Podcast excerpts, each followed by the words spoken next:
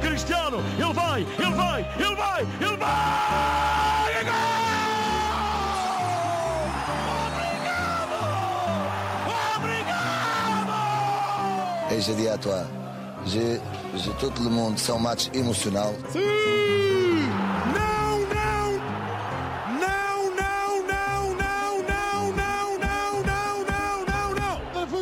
Chuta, chutou! Gol! Gol! Gol! Isso é que eu gostava.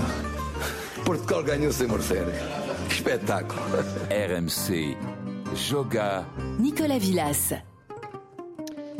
Olá viva, bienvenue dans Joga, votre podcast sur le foot portugais avec RMC, avec la banque BCP. On vous souhaite une très belle année 2023, pleine de bonheur, de santé, de podcast aussi, hein, euh, bien sûr. Joga qui revient avec euh, une grosse actu, puisque vous l'avez suivi. Le Portugal connaît le successeur de Fernando Santos. Il s'agit de l'Espagnol Roberto Martinez. Un choix, alors qui, comme à peu près tout ce qui touche le foot au Portugal, fait débat. RMC. Pá? Joga. Le débat. Je l'adore celui-là. Roberto Martinez, sélectionneur du Portugal, bon choix ou pas, voilà le thème du débat de Joga. Gros débat et donc gros plateau. Il nourrit le site de 20 minutes avec brio et passion, mais sa vraie bouffe, c'est la stressant. William Pereira, salut Will, merci d'être avec nous. Salut Nico, je vais essayer d'être à la hauteur de, de cette brillante introduction euh, et un peu trop flatteuse à mon goût. Enfin, on se rencontre. Hein. Enfin, enfin, ça, Ça fait quoi, 12 ans qu'on se, 10-12 ans. ouais, ouais. qu'on se renifle sur les réseaux sociaux. Et voilà, ce jour euh, est arrivé. On se renifle pas encore, euh, pourtant on sent bon. hein. Il est streamer, fan entre autres de la Slessa Perja. Salut Perja, merci d'être avec nous aussi. Bah très content d'être là, euh, salut tout le monde. Voilà, la barre est haute, hein. T'auras- compris. Hein. Ça va se renifler hein, euh, dans, dans ça se renifle, ça se renifle. Et il est spécialiste du foot belge. Il est même carrément belge. hein. Ça arrive. Ouais, ouais. Sacha Tavolieri est avec nous également. Salut Sacha. Salut Nico, bonjour, bonjour à tous. Ah, Nous, on s'est déjà reniflé beaucoup de fois avec, euh, avec toi, mon Sacha. Alors ça, ça on va pas le dire, mais effectivement, ça a été à de nombreuses reprises. Alors, beaucoup de noms ont circulé hein, lorsque le départ de Fernando Santos a été acté après le mondial euh, au Portugal. Première question que je vous pose euh, à tous les trois. Euh, comment vous avez réagi lorsque vous avez appris que Roberto Ma- Martinez allait devenir le sélectionneur? Est-ce que vous avez été surpris ou pas Tiens, Perja. Euh, grande tristesse, beaucoup de tweets, euh, beaucoup de Carrément, ouais. beaucoup de, de mèmes où je mettais des gens qui pleurent et tout. euh, vraiment une une grande déception de mon côté. bah vu tout ce qu'on entend souvent côté belge, j'ai beaucoup d'amis belges et tout et et même souvent genre ça. Je j'ai pas compris le choix quand t'as quand t'as un pays avec tellement d'entraîneurs, avec tellement de, de possibilités que tu te diriges vers euh, vers quelqu'un avec qui ça s'est mal passé vers la fin pour la Belgique, euh, un peu déçu. Will.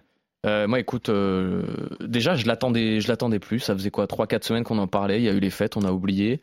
Euh, je suis rentré du, du Qatar de la Coupe du Monde. euh, le gardien de mon immeuble qui a appris que j'étais journaliste me demandait tous les jours, bon alors ça va être qui le, le sélectionneur? Parce que le gardien est évidemment portugais. Bien entendu, c'est Rui Patricio, bien sûr. Exactement. c'est obligé, c'est obligé. Donc euh, même moi j'avais j'avais fini par oublier cette histoire et euh, boum Roberto Martinez euh, donc euh, honnêtement je sais pas quoi penser je je- Est-ce que pense tu es surpris ou pas? J'en pense rien je suis par contre j'ai été surpris ouais je je je m'y attendais pas C'est vrai qu'on l'a pas vu venir, hein. ça pop de nulle part. Alors il y a eu des blases de partout, c'est beaucoup de Portugais d'ailleurs. Il y a eu quelques étrangers aussi. Sacha, est-ce que tu as été surpris. Est-ce qu'on a été surpris en Belgique d'une façon générale?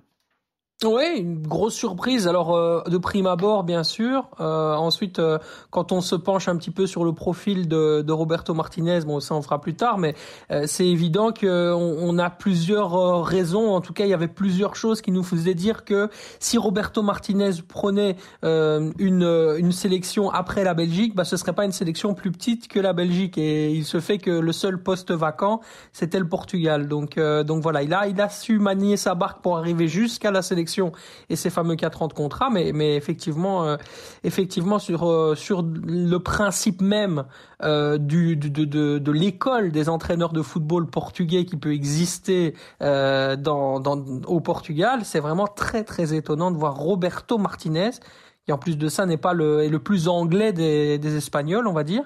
Euh, arriver comme ça dans, dans, dans la sélection, euh, dans la Seleção, c'est c'est très étonnant, vraiment. Alors justement, parlons-en de ce sujet. Roberto Martinez, qui est le troisième sélectionneur étranger de l'histoire de la sélection portugaise, le premier non lusophone, puisqu'il y avait eu deux Brésiliens. Il y avait eu Otto Gloria dans les années 60 puis 80, Filipão Scolari dans les années 2000. Il y a eu beaucoup de réactions sur le fait que le nouveau sélectionneur soit pas de nationalité portugaise. Le syndicat des entraîneurs portugais, par exemple, alors qui affirme soutenir hein, la Fédé, mais qui, je cite, aurait aimé que le sélectionneur soit portugais. Est-ce que c'est vraiment grave important pour vous le fait que le sélectionneur du Portugal soit pas portugais Toi, ça a l'air de te toucher, euh, Jean. En fait, ça va pas trop avec la communication euh, de la de la Fédé qui souvent euh, Ah, c'est vrai. ce qui souvent genre euh, fait en On a les meilleurs entraîneurs du monde. Ouais, voilà, c'est souvent le discours qui est, qui est proposé euh, au Portugal. On a beaucoup d'entraîneurs, on a beaucoup de choix, et, j'avoue que c'est c'est assez surprenant. Après, c'est vrai que bon, l'espagnol, c'est un peu, bah, c'est les cousins, quoi. Genre globalement, euh, Enfin, une c'est pas rivalité très éloigné. Oui, il y a, il y a- il y a une grosse rivalité. hein. Ils nous ont éliminés euh, beaucoup, beaucoup de fois euh, dans les compétitions internationales, mais euh,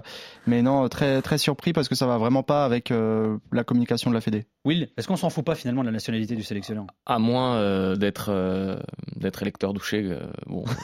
On l'embrasse. voilà, c'est le... Non, mais- du Portugal. Non, Voilà. mais enfin, symboliquement, le fait que qu'il ait fait sa conf en espagnol, zéro trad, enfin, on comprend. Quand on est lusophone, on comprend ce qui. Alors, ce tu sais qu'il y a des mecs qui euh. voulaient, qui se sont dit, ah bah pourvu qu'il la fasse pas en espagnol, ce serait euh, une provoque. Enfin, franchement, autant le comprendre. euh, tous les Portugais comprennent l'espagnol. Et puis quand CR7 faisait ses confs au Real, euh, qu'il les faisait dans, en, en, en portugnol, Ouais. enfin, ça dérangeait. Non, mais c'est vrai, ça dérangeait personne. Soyons pas non plus, soyons plus pas pas pas casse casse cul, casse couille si je peux le dire, ça sera pas censuré. Non, non, non, tu peux y aller ici, on a le droit. J'ai le droit de tout dire, c'est formidable. Euh, moi, ça me ça me choque pas plus que ça. Et en plus, euh, si tu prends les, les coupes du monde, euh, le- les meilleurs parcours du Portugal ont été faits avec euh, des entraîneurs étrangers, puisque les deux fois où le Portugal est allé en demi, c'était donc avec Et euh, et Escolaria. avec nos deux amis brésiliens. Donc, euh, si on est un peu superstitieux, c'est une bonne nouvelle. Je suis d'accord sur un point, par contre, je pense que ne pas être de la nationalité du pays, ça peut enlever une certaine pression. Genre, il y a un parallèle que moi qui suis beaucoup la Formule 1 et tout, le côté, à chaque fois, je dis souvent, il faut un Français chez Ferrari parce que tu as toute la pression de l'Italie pour gagner.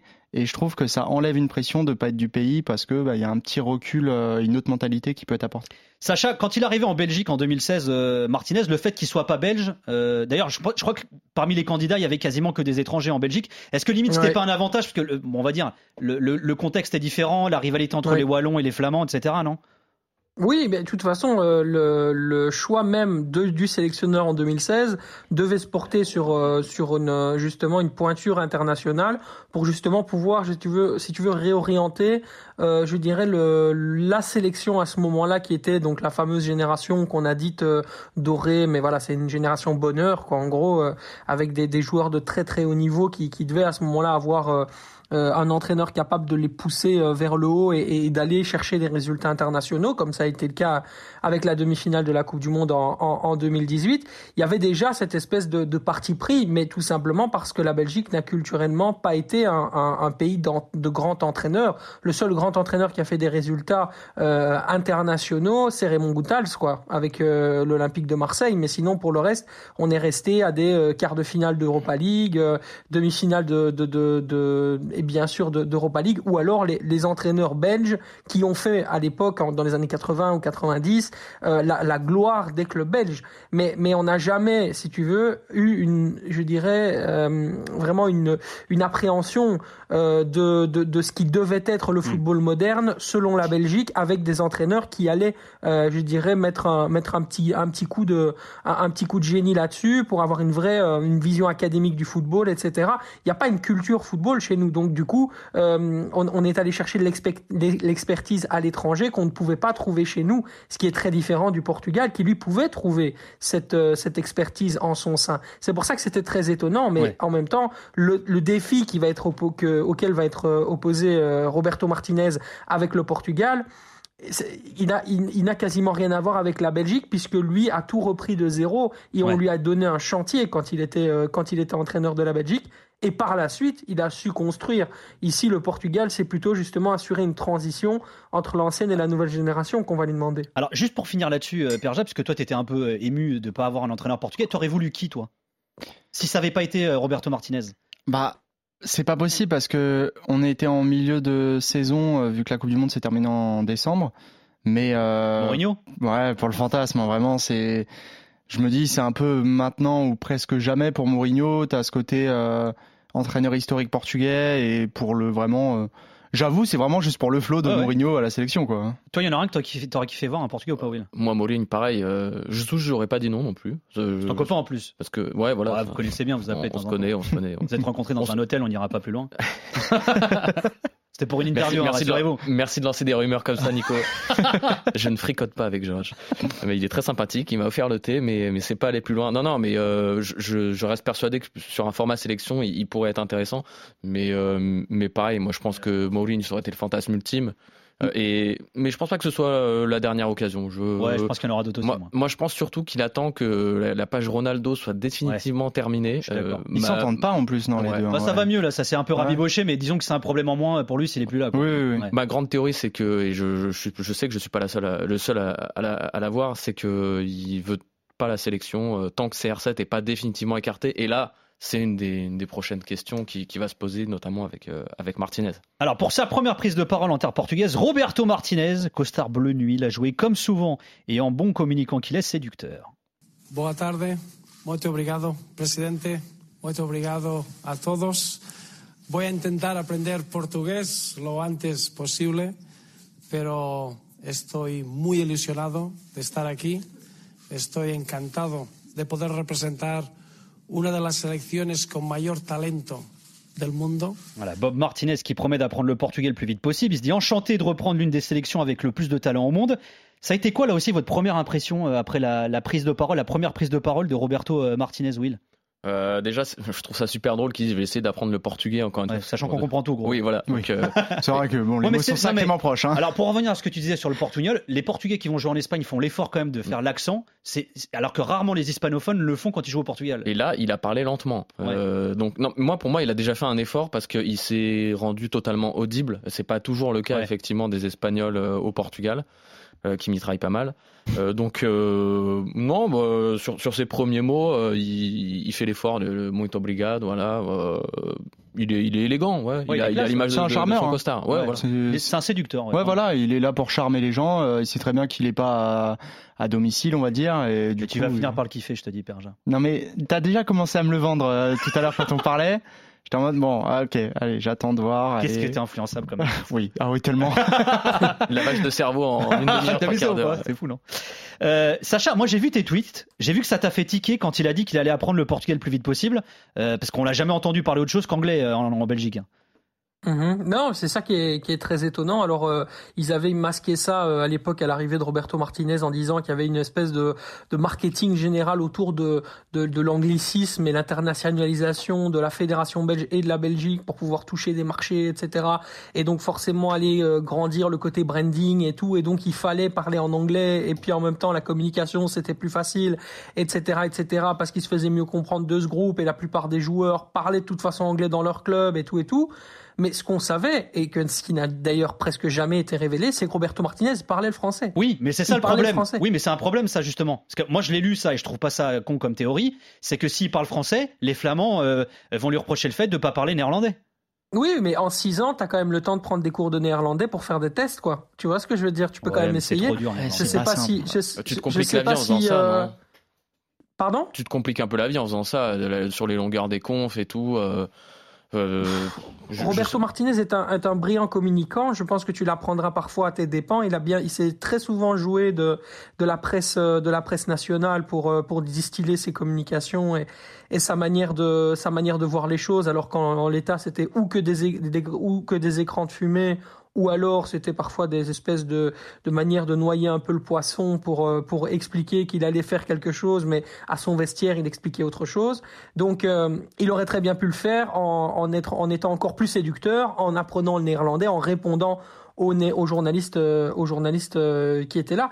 Quand on arrive en 2016 et qu'on ne parle pas néerlandais en 2018, ça, je le comprends tout à fait. Mais quand on le quitte en 2022, au moins on a quelques notions, quoi. Juste de ça. Sacha, il faut s'attendre à quoi en termes de, de com globalement avec lui? Je sais que c'est un adepte de la communication positive, de la psychologie, tout ça. Ouais. Ouais, ouais, c'est ça exactement. C'est un, un- un sélectionneur qui va vous euh, euh, vous épater par sa classe, euh, sa loyauté, sa manière de toujours pouvoir répondre positivement à la presse, euh, d'être toujours dans une espèce de, de cercle positif et de ne jamais laisser émailler des, des bribes négatives et en essayant faire croire que son discours est le plus honnête possible. Or, euh, il sera bien souvent déjà travaillé, lissé et prêt à est prêt à sortir du four quoi. Entre guillemets, il y a il y a pas vraiment d'authenticité dans ce qu'il va lâcher ou en tout cas il y a beaucoup de je, dirais chez, Roberto Martinez, il y a vraiment le sens de la maîtrise en fait, et, donc du coup du contrôle. Et donc forcément, il ne laisse rien par hasard. Alors parfois, certains comme moi peuvent dire que c'est parce que c'est pas sincère, mais d'autres vous diraient euh, non non, mais c'est pas parce qu'il n'est pas il n'est pas sincère, c'est parce qu'il veut tout préparer en avance et qu'il est tatillon. Et effectivement, il y a un sens de la maniaquerie chez Roberto Martinez qui s'exprime à travers son travail, à travers sa minutie dans le jeu euh, qui est proposé, ses tactiques, ce qui est demandé aussi, ce qu'il demande à son staff le nombre de personnes qu'il veut et qu'il demande à la fédération d'avoir dans son staff, etc. Et également, ça, qui, qui transparaît également dans, un, dans une arcane qui est entre guillemets un peu moins plus lointaine, je dirais, du, que, que l'aspect sportif en tant que tel. Hmm. C'est la communication, mais c'est certain qu'il répondra à tout le monde avec un grand sourire et qui répondra à toutes les questions. Voilà, ce sera pas, ce sera pas du tout quelqu'un qui va embêter la presse portugaise. Bien au contraire, il sera vraiment le, le premier allié de la presse portugaise. Alors Fernando Gomez, hein, le président de la Fédé, il a aussi tenu à rendre hommage à Fernando Santos. Hein. je, cite hein, l'entraîneur le plus titré de l'histoire de la, la sélection portugaise. On sait ce qu'on perd, pas toujours ce qu'on gagne. Est-ce que le Portugal gagne au change? Euh, Will, est-ce que le Portugal franchit un, palier quand il nomme euh, Roberto Martinez à la place de Fernando Santos? Est-ce qu'il y a une évolution? Bah, si, euh, si je me fie aux résultats, que je te dis qu'il y en a un qui a un titre international, l'autre non, bon, tu peux dire que, oui voilà, tu, peux dire que Fernando est supérieur à Roberto Martinez. Maintenant, j'ai un peu de mal quand même euh, à, appuyer ce propos-là. Euh, encore une fois, je ne sais pas du tout. Je, t'avoue que je ne sais pas comment répondre à cette question. je suis juste intrigué et intéressé par, et c'est intéressant ce que, ce, que, ce que vient de dire Sacha, par l'opposition entre cette minutie de, de, Martinez et le côté un petit peu presque au pif parfois qu'on avait l'impression de ressentir. Voire même Borin euh, parfois aussi de Santos. De, de, de Santos euh, dont on avait l'impression euh, qui, qui, misait tout sur, sur sa superstition du style j'ai mis des clopes dans ma valise jusqu'au 62 juillet, donc on va forcément aller au bout. Euh, J'avais l'impression parfois que c'était ses seules stratégies, ces, ces, changements à la 86e. Martinez, euh, je suis allé voir le dernier match, donc de, son dernier match avec la Belgique. Euh, au stade euh, contre la Croatie. Euh, la Belgique mm. fait un match un début de match abominable. il commence avec trois défenseurs, il réajuste tout de suite à quatre, ça va un peu mieux. Bon, il y a l'élimination à la clé, mais il prend des initiatives, il attend pas la 86e. je, pour moi, c'est deux écoles différentes. Ouais, et, c'est assez intéressant de voir que c'est presque deux opposés en fait, et que en ce sens, la Fédé fait un choix fort. Est-ce que c'est le bon? J'en sais rien. Est-ce que c'est mieux? On mhm. verra. Mais en tout cas, il euh, y, a, une idée euh, avec, euh, avec Martinez de ce côté-là. Pergin, est-ce que la Streisand gagne au change? Je suis pas sûr. je sais que déjà, quand Santos est arrivé en 2015, quelque chose comme ça, je crois. 14. 2014, 2014 contre l'équipe de France. Parce qu'il avait, je pense que c'était le, le, bon choix pour la sélection à ce moment-là, vu qu'il il y avait une équipe qui n'avait pas un effectif des plus glorieux ou des plus homogènes à ce moment-là en tout cas, et que lui avait entraîné euh, la Grèce durant la Coupe du Monde où c'était un jeu très défensif et fallait faire avec les armes qu'on avait. Plus la génération a commencé à s'améliorer, plus on a vu que euh, Santos avait des limites. Là, est-ce que au même timing, Martinez est le bon choix actuellement pour une pour une sélection qui a une une grosse grosse génération euh, Je suis pas sûr. Je, je pense qu'il y aura mieux. Après, il faut laisser le bénéfice du doute et et puis on verra par la suite. Sacha, mhm. c'est quoi l'image qu'il a laissée en Belgique, euh, Martinez? C'est quoi le bilan qu'on fait de ces 6 ans en 2016-2022 un, un, brillant, euh, tout simplement, c'est l'image d'un brillant lobbyiste aussi, hein, une personne qui sait pousser des carrières, comme il l'a fait sur certains euh, sur sur certains dossiers euh, avec des joueurs qu'il a su emmener, à qui il a su justement, bah, je dirais, donner le le bon ticket aux bons dirigeants qui voulaient être rassurés, hein, par exemple sur le sur leurs achats, comme il l'a fait par exemple cet été avec Arthur Théâtre ou ou Florian Maurice l'appelle en lui disant et quoi, qu'est-ce que tu penses? On a besoin d'un central gaucher, voilà. donc il sait pousser entre guillemets et jouer pour mettre en avant et pour pour faire pousser euh, les joueurs qui vont euh, arriver dans l'équipe euh, dans l'équipe A, hein, puisque aujourd'hui Arthur Théâtre est, dans cette équipe. C'est un exemple que je vous donne,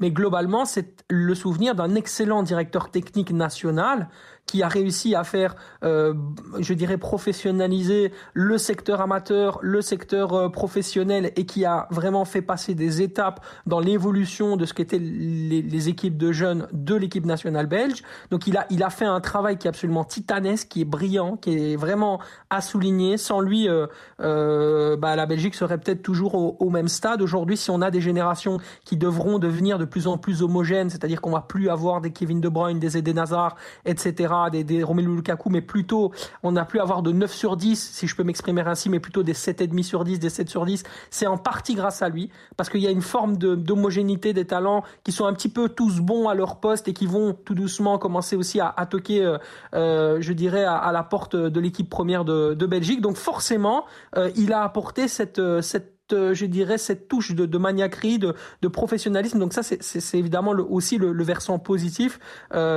Alors, est-ce qu'il saura le faire avec le Portugal? C'est la question que je me pose. Mmh. Est-ce qu'au Portugal, on va le laisser euh, diriger la fédération sportivement de A à Z? Parce que c'est bien ce qui était, ce qui s'était passé en Belgique, euh, comme il, comme comme euh, comme il l'a fait en Belgique, et alors qu'il fasse la même chose avec le Portugal. Ça, c'est quelque chose qui me qui me taraude un petit peu parce que en tout je cas, sais qu'il y a déjà cas, des gens qui sont. En tout cas, juste Sacha Ouais. pour répondre à ça, et tu as raison de le dire parce que ça va être difficile de comparer le Martinez de la Belgique euh, depuis 2018 puisqu'il est devenu DTN plus sélectionneur en 2018 avec celui du Portugal. C'est qu'au Portugal a priori il arrive comme sélectionneur. Hein. Euh, donc tu vois. Alors juste quand même pour en revenir au bilan, euh, Sacha, il fait quand même troisième de la Coupe du Monde en 2018. C'est-à-dire qu'il égale, euh, enfin il réalise la meilleure perf de l'histoire de la Belgique euh, en, Coupe du Monde. Euh, il a fait quand même sur les quatre années qu'il a passé, sur les six années qu'il a passé, il fait quatre années premier au classement FIFA. Alors est-ce qu'on s'en fout ou pas? Dire, Objectivement parlant, factuellement parlant, il a aussi des résultats, euh, Martinez, avec la Non. Belgique. Il a amélioré le niveau de la Belgique, encore une fois, sur le long terme, sur la régularité, sur la création d'un espèce d'héritage qui le poursuivra. Là-dessus, c'est incontestable. Après, sur le niveau intrinsèque, il y a euh, vraiment des, des, des, des choses à dire et à redire. Moi, le travail de fond qu'il a fait, je le jugerai jamais mal parce que je, je considère qu'il a, il a vraiment apporté, comme je l'ai encore, je peux encore le dire ici, une vraie plus-value et, et c'est à souligner, ce sera toujours à souligner. Bravo, Monsieur Martinez, pour ce que vous avez fait pour toute la Belgique. Ça, c'est un, un vrai coup de chapeau. Par Mais- contre, en termes de coach, vraiment, il y a des limites. On a vu qu'il y avait des limites dans ses choix, dans son conservatisme aussi.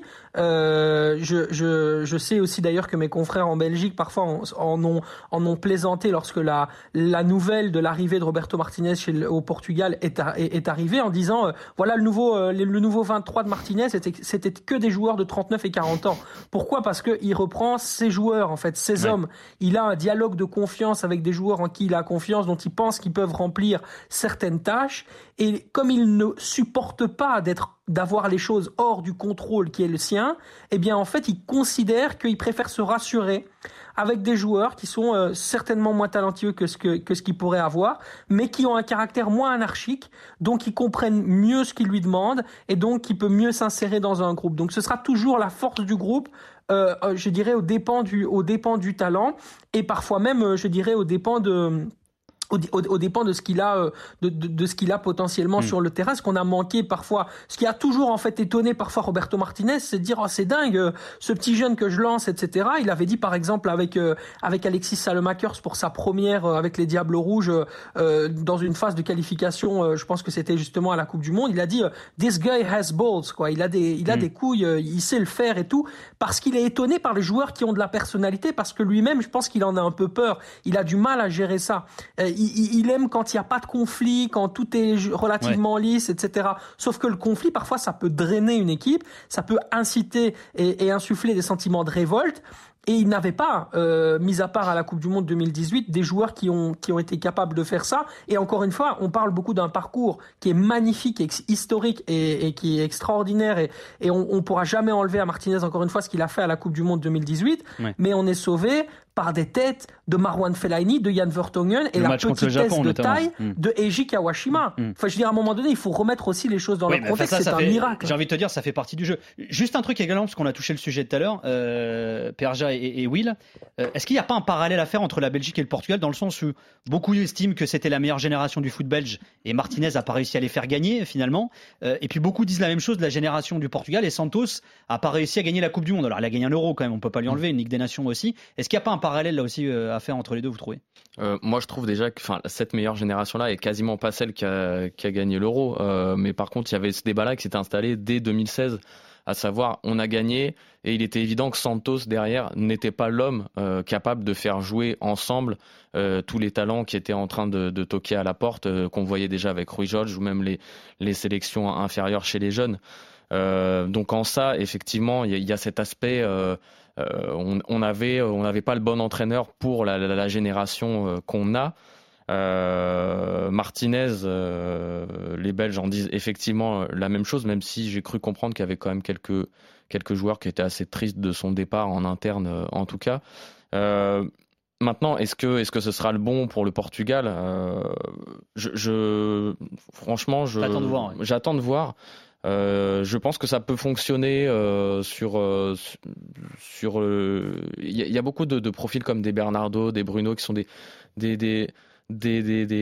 amoureux du jeu, de la tactique, qui pourront parler, je pense, euh, football avec cet homme. C'était peut-être pas tout à fait le cas avec Santos, euh, ou en tout cas, il y avait peut-être moins ce truc. Euh, en tout cas, il y a un parallèle. Et, Martinez, l'enjeu, tout l'enjeu sera là pour lui de ne pas louper une seconde génération dorée de suite. Et ça va être une de ses principales missions. Et il n'aura pas 50 ans pour le faire, même si son contrat est long dans un, enfin, en apparence. Pierre il y a un parallèle, tu trouves, entre les deux là? Oui, il y a un parallèle, clairement. On est sur deux, deux de façon deux pays avec euh, la même euh, la même densité de population, sauf que le Portugal est un plus gros pays de foot et du coup a beaucoup plus de chances d'avoir de, de, nouvelles générations. Après, j'ai beaucoup entendu euh, de gens dire, et je crois que même Sacha confirmait ça juste avant, que Martinez avait plus tendance à faire confiance aux vieux, d'expérience, en mode l'expérience a beaucoup plus d'impact que euh, la, vivacité et la nouveauté d'un jeune. Euh, on commence à avoir des joueurs d'expérience dans la CLS1. Bruno Fernandes et Bernardo maintenant ont de l'expérience, mais on a aussi des, jeunes qui sont très très forts, qui toquent à la porte et qui attendent que ça, des João Félix, des Raphaël Léon et, beaucoup. Et il va falloir voir si, comparé à Santos qui a fait jouer par exemple Léon euh, 45, enfin je sais même plus, car euh, bah, c'était pas un titulaire. Ouais, ouais, c'était vraiment pas un titulaire euh, durant la Coupe du Monde.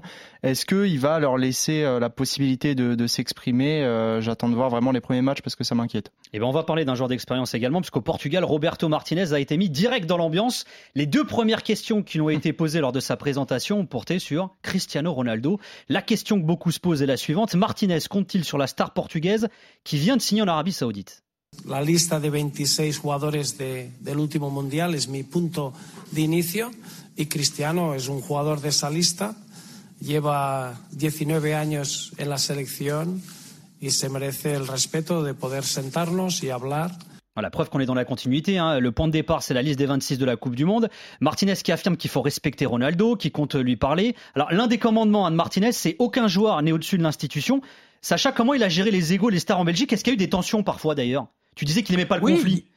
Bah, il y a, y a eu, euh, il y a eu effectivement des, des, tensions, mais il a toujours euh, justement pris le pli de d'inviter à des réunions, à des discussions, à, à, à justement, euh, comme ça ce fut le cas durant cette Coupe du Monde 2022 euh, au Qatar, à, je dirais, à briser directement le, le non-dit pour pouvoir avancer sur un dialogue, une discussion. Et, et, et voilà, maintenant, c'est vrai que la, la situation en Belgique était encore une fois un petit peu différente puisqu'il y avait des, des groupuscules qui s'étaient formés avant même l'arrivée de Roberto Martinez et qui sont qui, qui, qui, ont en fait, si tu veux, perduré jusqu'en la Coupe du Monde 2022, avec le petit groupuscule Jan Vertonghen, Thomas Vermaelen qui était toujours bien sûr l'entraîneur assistant, Toby Alderweireld et donc euh, Dries Mertens également, donc le côté flamand. Après, il y avait Eden Hazard qui avait également son petit, son petit rond de serviette avec ses amis proches, etc. Et ce qu'on a remarqué chez Roberto Martinez, c'est qu'avant tout, il ne voulait gêner personne. Il désignait des cadres, il sentait qui est-ce qui allait donner la direction du vestiaire, et derrière, il, je, dirais que il, avait l'intelligence de ne se mettre en, difficulté ni avec un groupuscule, ni avec un autre, en essayant de créer une d'homogénéité globale où personne ne se prendrait véritablement la tête et on se dirait ok voilà on a des différences, on n'est pas tous potes dans le vestiaire, mais au moins voilà on, se respecte, on travaille ensemble, on a un même objectif, on va à la guerre ensemble et, et on crée quelque chose de, de, spécial. Là où il a vraiment réussi, je dirais la formule ultime, c'est euh, bien sûr la troisième place à la Coupe du Monde 2018 où là en fait tout le monde s'est allié derrière une même cause et au final, ces espèces d'enjeux communautaires, etc., n'existaient plus, puisqu'il y avait, je dirais, la primauté de la nation et le côté euh, aller chercher un exploit incroyable qui ne s'est jamais fait dans l'histoire du football belge, ce qui a finalement été fait. Donc il a aussi, je dirais, ce, ce, pouvoir de savoir rentrer dans la tête de ses joueurs en, euh, en, je dirais, en, en annihilant, même en anesthésiant, je dirais, parfois les velléités qui peuvent exister à l'intérieur même d'un groupe. Ça, c'est assez génial, effectivement, ça ça patte là-dessus. Comment vous le sentez là, le dossier euh, Cristiano Roberto, Will? Euh, D'après ce que Sacha dit, il y a, y, a, y a, deux idées qui, qui s'entrechoquent. Euh, celle de euh, Martinez adore les joueurs d'expérience, et de l'autre, la paix interne passerait logiquement par un, une mise à l'écart de Cristiano Ronaldo. Il a en plus un argument en or qui est qu'il vient de signer dans un championnat, et avec tout le respect que j'ai pour euh, le football saoudien, insignifiant, euh, en tout cas au niveau au plus haut niveau. Euh, et je pense que le groupe portugais sans Ronaldo, en tout cas à l'heure actuelle, pourrait s'épargner facilement des, des, problèmes intestins euh, sans, sans CR7, avec encore une fois tout le respect qu'on doit euh, au quintuple Ballon d'Or euh, et meilleur joueur. Dans... oui, non, non, les secondes qui suivent. Non, mais bien sûr. C'est William Pereira, Will Pereira sur Twitter. Voilà. Donne pas mon adresse.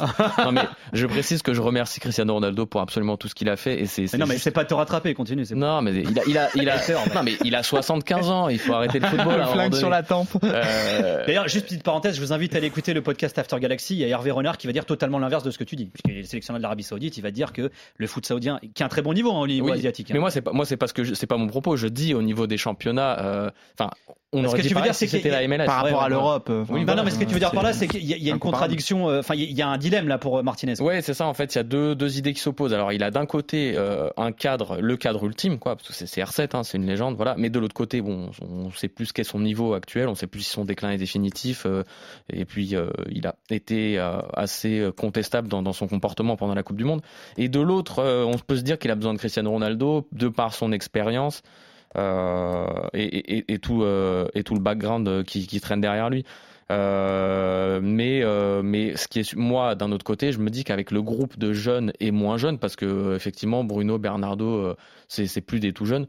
J'ai l'impression quand même, j'ai une impression de d'homogénéité, de, plutôt bonne vie. Euh, volonté d'émancipation, peut-être. Oui, oui, tout simplement. Il y a... Ils ont grandi. Hein. Maintenant, ils passent le flambeau. Hein. Je pense que c'est à leur tour, et je pense qu'ils sont en capacité de, de le faire. Et, et, et, je trouve que ça peut être des, des leaders assez intéressants parce que ils ont leur ego, ils ont leur ego de grands joueurs. Euh, je pense que par exemple Bruno est un excellent leader, Bernardo est un leader plus plus technique, mais euh, mais je pense que ça peut marcher. moi pour moi il y a un truc qui peut s'emboîter facilement mm. et il n'y a pas les problématiques euh, identitaires qui peut y a, qui a, pu avoir, notamment en Belgique, puisque le Portugal mm. est une nation assez unie et de ce côté-là.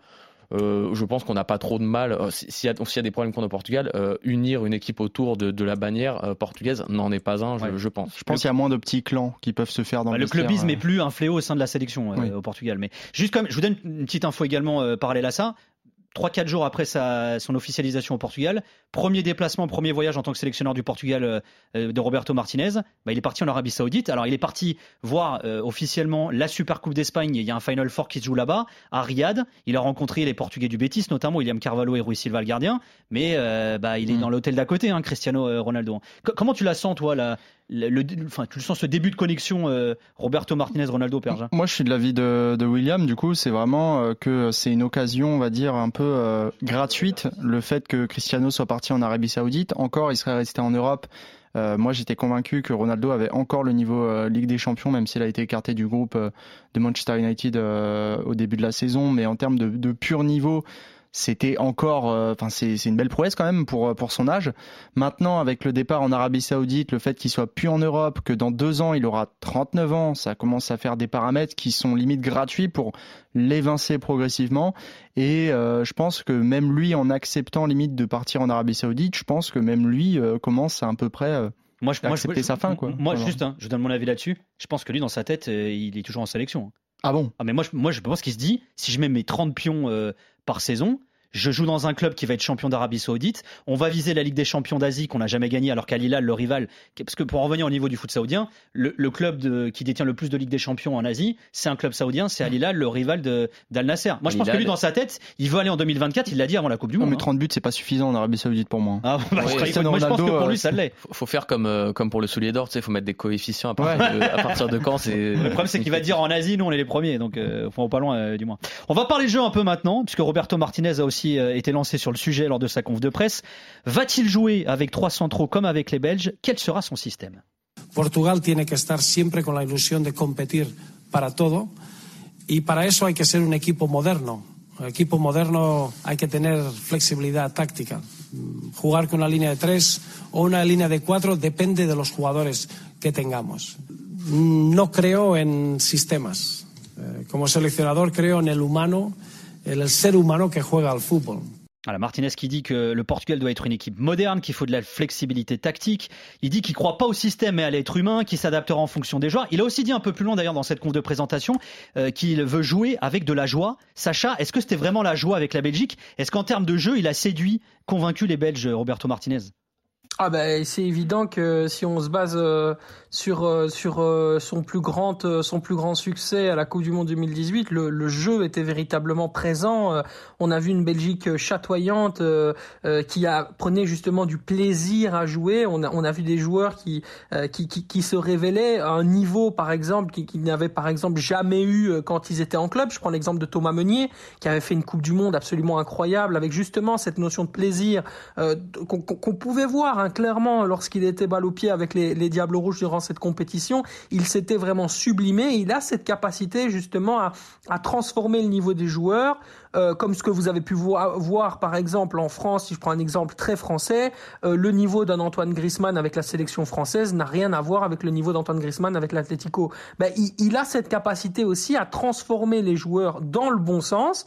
Mais il y a aussi, et ça c'est important de le souligner, des nuances parce que euh, il a eu des difficultés à ne pas à faire jouer au plus haut niveau des, des, des personnalités comme comme Kevin De Bruyne. Un joueur comme Kevin De Bruyne, c'est son frère jumeau hein, qui joue avec l'équipe nationale depuis maintenant deux ans. C'est pas lui quoi. Je veux dire ça, il faut bien il faut bien se, se, se le mettre en tête. Kevin De Bruyne, il a fait tout ce qu'il a pu d'un point de vue tactique, animation. Il n'a jamais su retrouver le même joueur que celui qui était à Manchester City, tout simplement parce qu'il n'avait pas des éléments d'un point de vue football autour de lui qui lui permettaient de trouver justement la jonction et d'avoir euh, une espèce de, complémentarité euh, similaire à, ce qu'il avait à Manchester City. Donc il y a aussi le côté, il faut faire avec ce qu'on a et essayer de se débrouiller. Euh, Roberto Martinez, euh, dès qu'il est arrivé avec la Belgique, il s'est trouvé avec une épine dans le pied, il n'y avait pas de latéral gauche. Donc il a dû directement euh, s'adapter et jouer avec ce fameux système à 3. Ensuite, bah, il a trouvé une espèce de routine. Alors attention, hein, Roberto Martinez, quand il a sa routine, il faut pas le déloger de sa routine. Euh, il a adoré son système à 3 parce qu'il a dit on a fait plein de succès avec ça. Euh, J'arrive à combler à peu près les errements de mes défenseurs avec ce système dans l'animation que je propose. C'est vrai, c'est vrai, Sacha, de... je, Sacha c'est un conservateur, c'est-à-dire qu'il dit, il parle de flexibilité tactique, mais la vérité c'est que il était pas, il était pas du tout flexible. Enfin, il était assez conservateur dans dans ses choix tu le disais, les anciens, mais surtout en termes de, de, de système de jeu aussi.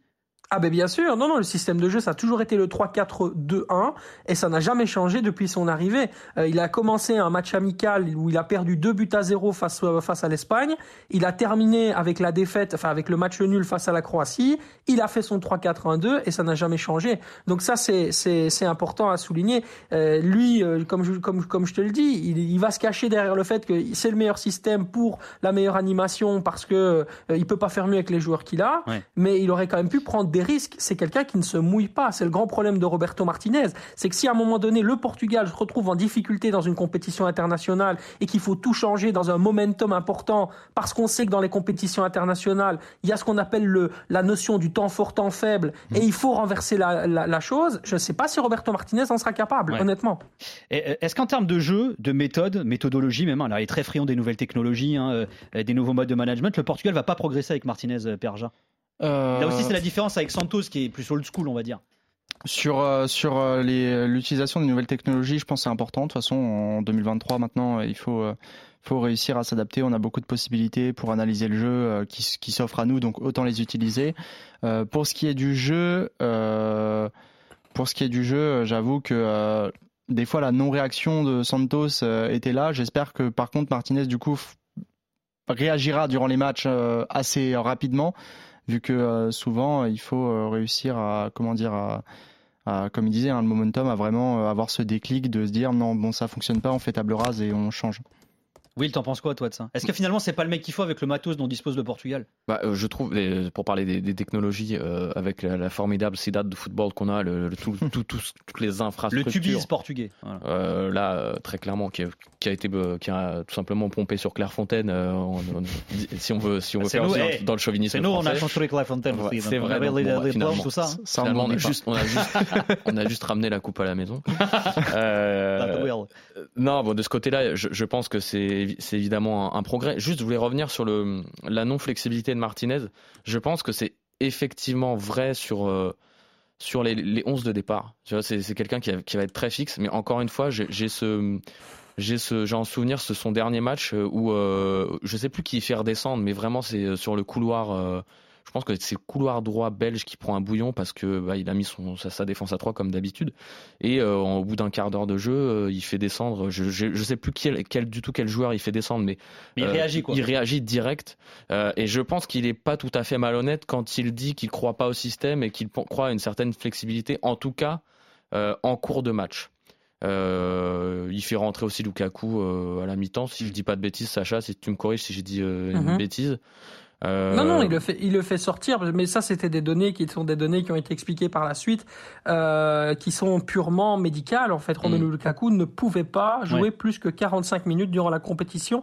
Il l'a gardé au dernier moment pour euh, maximiser, je dirais, mm. euh, son le temps qu'il pourrait avoir avec lui pour tenter qu'il soit efficace, euh, entre guillemets, voilà, le, plus possible. Et donc, bien sûr que ça, ça rentrait, ça rentrait en compte. Après.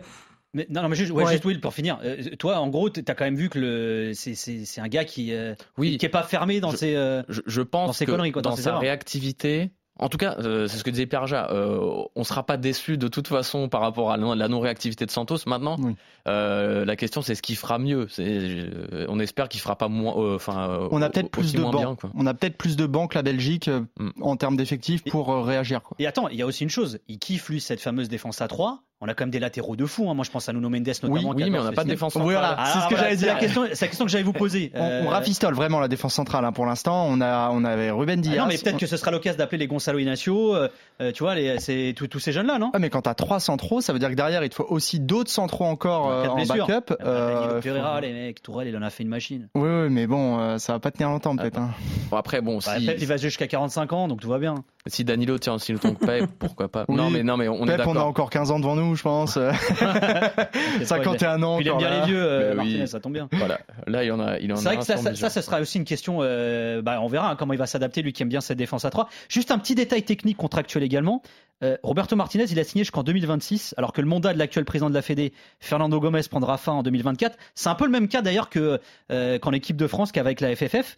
Est-ce que ça vous fait flipper ça ou pas du tout, oui, des Perja c'est difficile, euh, ça va dépendre aussi de, la succession. Hein. À quel point la, succession va avoir envie de d'imprimer sa patte euh, et de, de, déloger ou non Martinez, de, de penser avant tout au, bien-être de l'équipe. Euh, si Martinez, de toute façon, Martinez n'a pas d'autre choix. Il est en période d'essai en fait, tout simplement.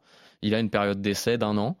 et donc, il n'a pas d'autre choix que de cartonner dès le début s'il veut être à l'abri d'un coup de Trafalgar politique qui l'évincerait de, de, de, la sélection euh, euh, par rapport à la nouvelle présidence. Euh, maintenant, c'est forcément, c'est forcément risqué. Ça peut être aussi une manière de la part de Fernand Gomes de, de s'imposer à titre entre guillemets posthume. une fois une fois parti, je laisse mon entraîneur parce qu'on sait de toute façon et encore plus avec le, le contrat de, de, Martinez que le Portugal, contrairement à d'autres pays, n'a pas d'argent magique et que, euh, que se séparer euh, d'un sélectionneur, ça coûterait une blinde. Ça coûterait une blinde, qui a notamment été aussi un des arguments avancés pour ne pas virer Santos quand ça allait pas hyper bien. Donc, euh, je suis pas non plus plus inquiet que ça, mais ça m'étonnerait pas que ça tourne au vinaigre euh, dans, ah dans, dans, un an quand même. Dans tous les cas, c'est un mauvais. Enfin, le message est quand même terrible si jamais tu le fais signer juste pour deux ans, quoi. Genre globalement, ça ça met pas en confiance, je pense, un, un sélectionneur qui arrive. Euh, après, moi, j'avoue que je, je ne vois pas vraiment euh, je connais pas assez bien genre euh, l'organisation dans une fédé ou quoi pour me rendre compte euh, qu'est-ce que ça change le changement de, de président de la Bah, fédé. que par imagine, imagine là, il a pas de résultat dans les deux ans qui viennent. Ouais. Bah, le, le- Gomez s'en va dans deux ans. Le nouveau président arrive et il va dire ouais, on a quand même un problème. Moi, je veux ramener mon sélectionneur. Après, il doit gérer les comptes aussi, c'est sûr. Mais, mais si tu veux, c'est pas son choix à lui. Oui. C'est comme un, un nouveau président qui arrive dans un club, c'est pas son entraîneur ou un directeur sportif. Hmm, ok, je vois. Mais en revanche, alors moi, Sacha, j'ai envie de te dire, même si demain, euh, ce qui très certainement sera le cas, hein, Roberto Martinez, il est un nouveau président, c'est quand même un bon politicien, Martinez. hein. Il va le charmer Ah oui, aussi. ça c'est incroyable. hein. Ça c'est sa plus grande qualité, c'est sa capacité à savoir euh, justement euh, entrer dans les meilleurs milieux, euh, distiller les meilleurs messages et surtout que ces messages-ci soient les plus efficaces possibles. Bon, moi ça m'a pas étonné, ça m'a fait doucement rire. Je le disais en préambule dans dans le podcast quand j'ai appris le Portugal, sachant que son avocat euh, est tout simplement membre du comité de la TFF, qui est une association internationale de management de, de joueurs, euh, dont justement le, Mendes, membre notamment. éminent est Georges Mendes, et ils sont effectivement très proches avec Georges Mendes que Roberto Martinez n'avait pas manqué d'appeler euh, lorsqu'il avait besoin justement de je dirais de qu'on lui propose un petit peu voilà ses, ses services à gauche à droite. Et il a fait la même chose euh, avec Pini Zahavi lorsque lorsque c'était le moment notamment auprès de auprès de Daniel Levy président de, de Tottenham. Donc il sait je dirais jouer avec son réseau. Et il a il n'est pas arrivé ici et en tant que euh, chef euh, aujourd'hui du sport, en, tout cas au, Portugal, parce que ça va prendre bien sûr un, un impact important, hein, ce, ce rôle de, de Roberto Martinez. Euh, voilà, être entraîneur d'une équipe que, qui, qui a quand même gagné un, un euro, c'est pas n'importe quoi. Pour lui, c'est le plus bel ascenseur, euh, ascenseur de carrière possible que d'arriver là-bas. Il va falloir voir aussi euh, avec quelles ambitions et surtout avec euh, euh, qu'est-ce qu'il aura retenu de tout ce qui s'est bien et surtout mal passé avec la Belgique pour pouvoir, euh, je dirais, passer encore une étape dans sa carrière et pour prouver aussi que c'est pas que du lobby, c'est pas que du networking, quoi. C'est pas que du réseau. Il a aussi du, du talent à revendre et, et moi je l'attends en tout cas au tournant euh, à l'Euro 2024. La composition du staff euh, de Roberto Martinez n'a pas encore été annoncée, hein, ça n'a pas été officialisé notamment au moment où on enregistre ce podcast, mais Martinez a fait une révélation. Pero sí que es verdad que me gustaría incorporar un, un ayudante portugués que tenga una carrera internacional, de, sea un, que haya sido un jugador de la selección. Alors Roberto Martinez veut intégrer un adjoint portugais qui a été un joueur de la sélection euh, portugaise. Euh, Will et Perja, vous verriez qui comme ex-joueur de la sélection pour devenir adjoint de Martinez Est-ce qu'on pense à la même personne ou pas? Moi, je pense, moi, je pense qu'on a tout le monde a pensé à la même personne. Ricardo Carvalho? Ouais, je pense qu'on a- moi- je pense que c'est un candidat. euh, Enfin, alors encore une fois, c'est gratuit sur mesure. euh, mais encore une fois, euh, on n'est jamais à l'abri des surprises avec l'équipe du Portugal. la preuve, hein, Roberto Martinez. hein. Donc, euh, mais oui, non, mais ce serait, ça serait super. Honnêtement, euh, plutôt. C'est le plus cohérent. Oui. Ricardo, on t'attend pas. Voilà. Qui va nous écouter, on l'embrasse, euh, Ricardo Et je, dis, et je dis pas ça parce que je suis un homme d'amarante euh, au Portugal. Bien euh, sûr, Amarantino, comme Delphine aussi, bien évidemment, qu'on embrasse, sait. Et Euh, Nuno Gomes. Et Nuno Gomes, bien sûr aussi. Euh, Sacha, c'est vrai que la force de Martinez, c'est qu'il sait bien s'entourer aussi. hein. Il a des analyses vidéo, Ouais. fait- il- il- lui, il trimballe du monde hein, derrière lui aussi. hein.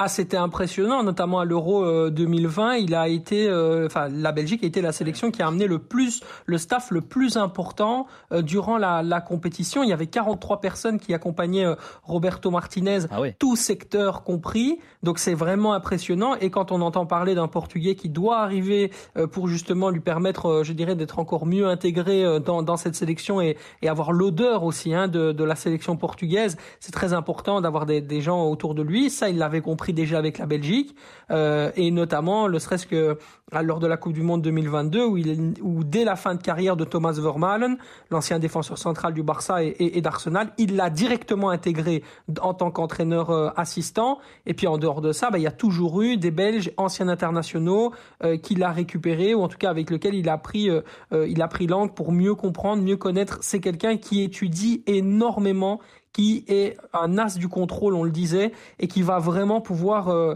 euh, en tout cas, d'abord appréhender et étudier beaucoup l'environnement dans lequel il se trouve, avant de pouvoir poser les premiers actes décisionnels. N'attendez pas de Roberto Martinez qui pose des, des, des, des énormes, des, des, énormités ou des choses très étonnantes dans ses premières sélections. Il n'y aura pas de choix fort. Il va rester d'abord dans l'attentisme et puis petit à petit, il va insuffler sa touche, mais petit à petit, vraiment. C'est du long terme avec Roberto Martinez, pas du court terme. Et eh ben, on a hâte que ça commence et ce sera au mois de mars hein, avec les matchs euh, qualificatifs euh, pour l'Euro.